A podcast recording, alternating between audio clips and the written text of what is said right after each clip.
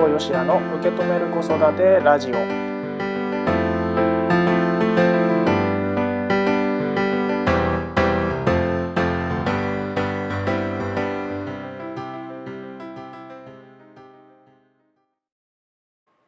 皆さんこんにちは、新保よしやです。受け止める子育てラジオ、今回もスタートしました。この番組は自分の子育てについて家事をしながらとか家事の合間にちょこっと考えてみる、そんな時間になってもらえたらいいなというふうに思っております。さて、今回が第44回目の放送になります。そんな44回目の放送はこちらです。最近子供にごめんなさいと言ったのはいつだろう。最近子供にごめんなさいと言ったのはいつだろう。ね、謝るということですけども、子供に謝ったことはね、何回もありますよ。僕が言ってるこの謝るっていうのは、例えばなんかお休みの日にじゃあ一緒にどこどこ行こうねって約束をして、でもその日急にね行けなくなっちゃってごめんねっていう時の謝るじゃなくて、もう普段の中でこう謝ってるっていうのかな。例えばですね、うちの息子ブロックで遊ぶのが好きなんですけど、一緒にねブロックで遊んでる時になんか「父ちゃんここにこのブロックつけて」とか言われることがあるんですね。で、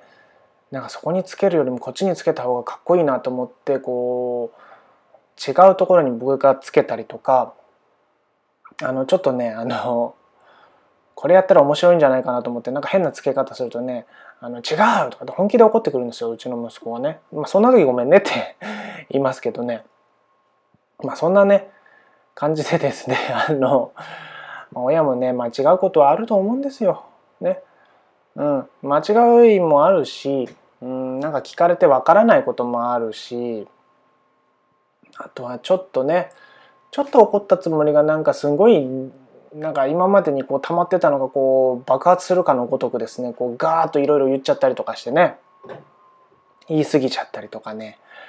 することもねあるんじゃないかなと思うんですよね。でそんな時に素直に謝れますかって話ね。僕ね、今でこそね、息子には謝ってますけども、人にというか、ね、ごめんなさいって言えるようになったんですけど、昔は本当ごめんなさいは言えませんでしたね。もう何か言われたらこの野郎俺もなんかやり返してやるぐらいの勢いでね、こう戦うっていうんですかね姿勢が強かったですね。何か言われたらこう言い返すみたいなね、そんな感じでしたけどもね。やっぱね、謝るのってね大事な気がするんですよね。悪いことしたなと思ったら素直にその気持ちを伝えることがやっぱり大事で、人に言われてね、なんかよくこんなシーンないですか。なんか子供同士の喧嘩にこう親がいてね、なんか子供がねなんか相手の子を泣かしちゃって「なんとかごめんなさいわ」とか言ってね、なんかごめんなさいをこう強要するっていうのかなっていうシーンをねなんか見たことあるんですけど。あれ本人がさ、なんで悪いと思ってるか分かんなかったらごめんなさい言わされてるだけでさ、本当のごめんなさいじゃないよねと思うんですよ。謝るってさ、謝るって言わされてやるものじゃないんじゃない。自分がなんか悪いことしたなとか間違っちゃったな、すいません、申し訳ないなっていう気持ちがあるからこそ謝れると思うんだよね。だからこの謝るっていうのは強制することじゃないと思うんだけども。で、これがね強制させて言うものじゃないっていうのが一つと、あとはねやっぱりねこう謝ることを知らないと謝られないと分かんないんだと思うんだよね。自分にとって別になんか悪いことされた気持ちはしてないんだけども、相手からしたらこれが、ね、向こうにしたら悪いことしたんだなっていうふうに思ってたんだってことがねわかると思うんだよね、それを言われることによって。でそこで、ね、本当に気にしてないんだったらね、本人が「大丈夫大丈夫」って言ってくれたし、それで「ごめんね」って言ったら、ね、本当に自分もねそれでちょっと傷ついてたけども言ってくれてよかったっていうふうに思えるかもしれないから、お互いがいい気持ちになると思うんだよね。謝るってさ、うん、これね、でこれはね、合ってるか分かんないですよ、合ってるか間違ってるか分かんないですけど、僕のねこう体験ね、うちの父親全然謝ったことないです。うん、もうね、俺の言ってることは間違ってるのかぐらいの、間違ってるかとか言ってこう反論ができないぐらいこう押し付けるような感じの人だったので、う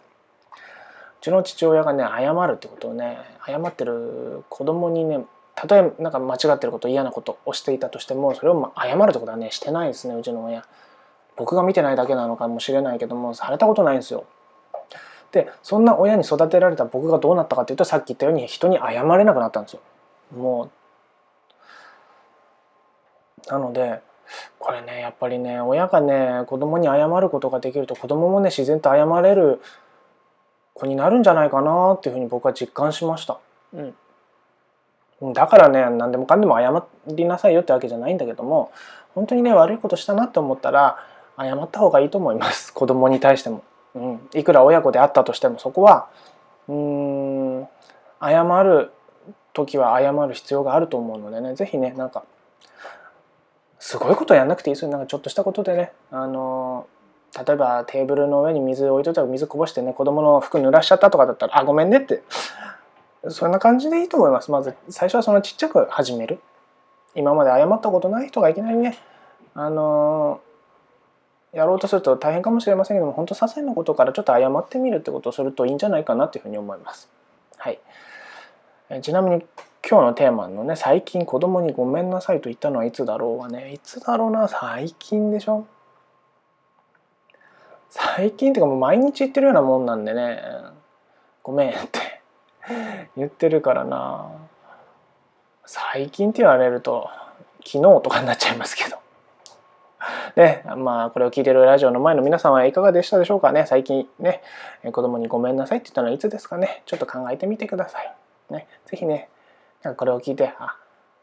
なんか思い当たる節があったら、それをね今からでも遅くないと思うんで謝ってみるもねいいんじゃないかなというふうに思います。はい。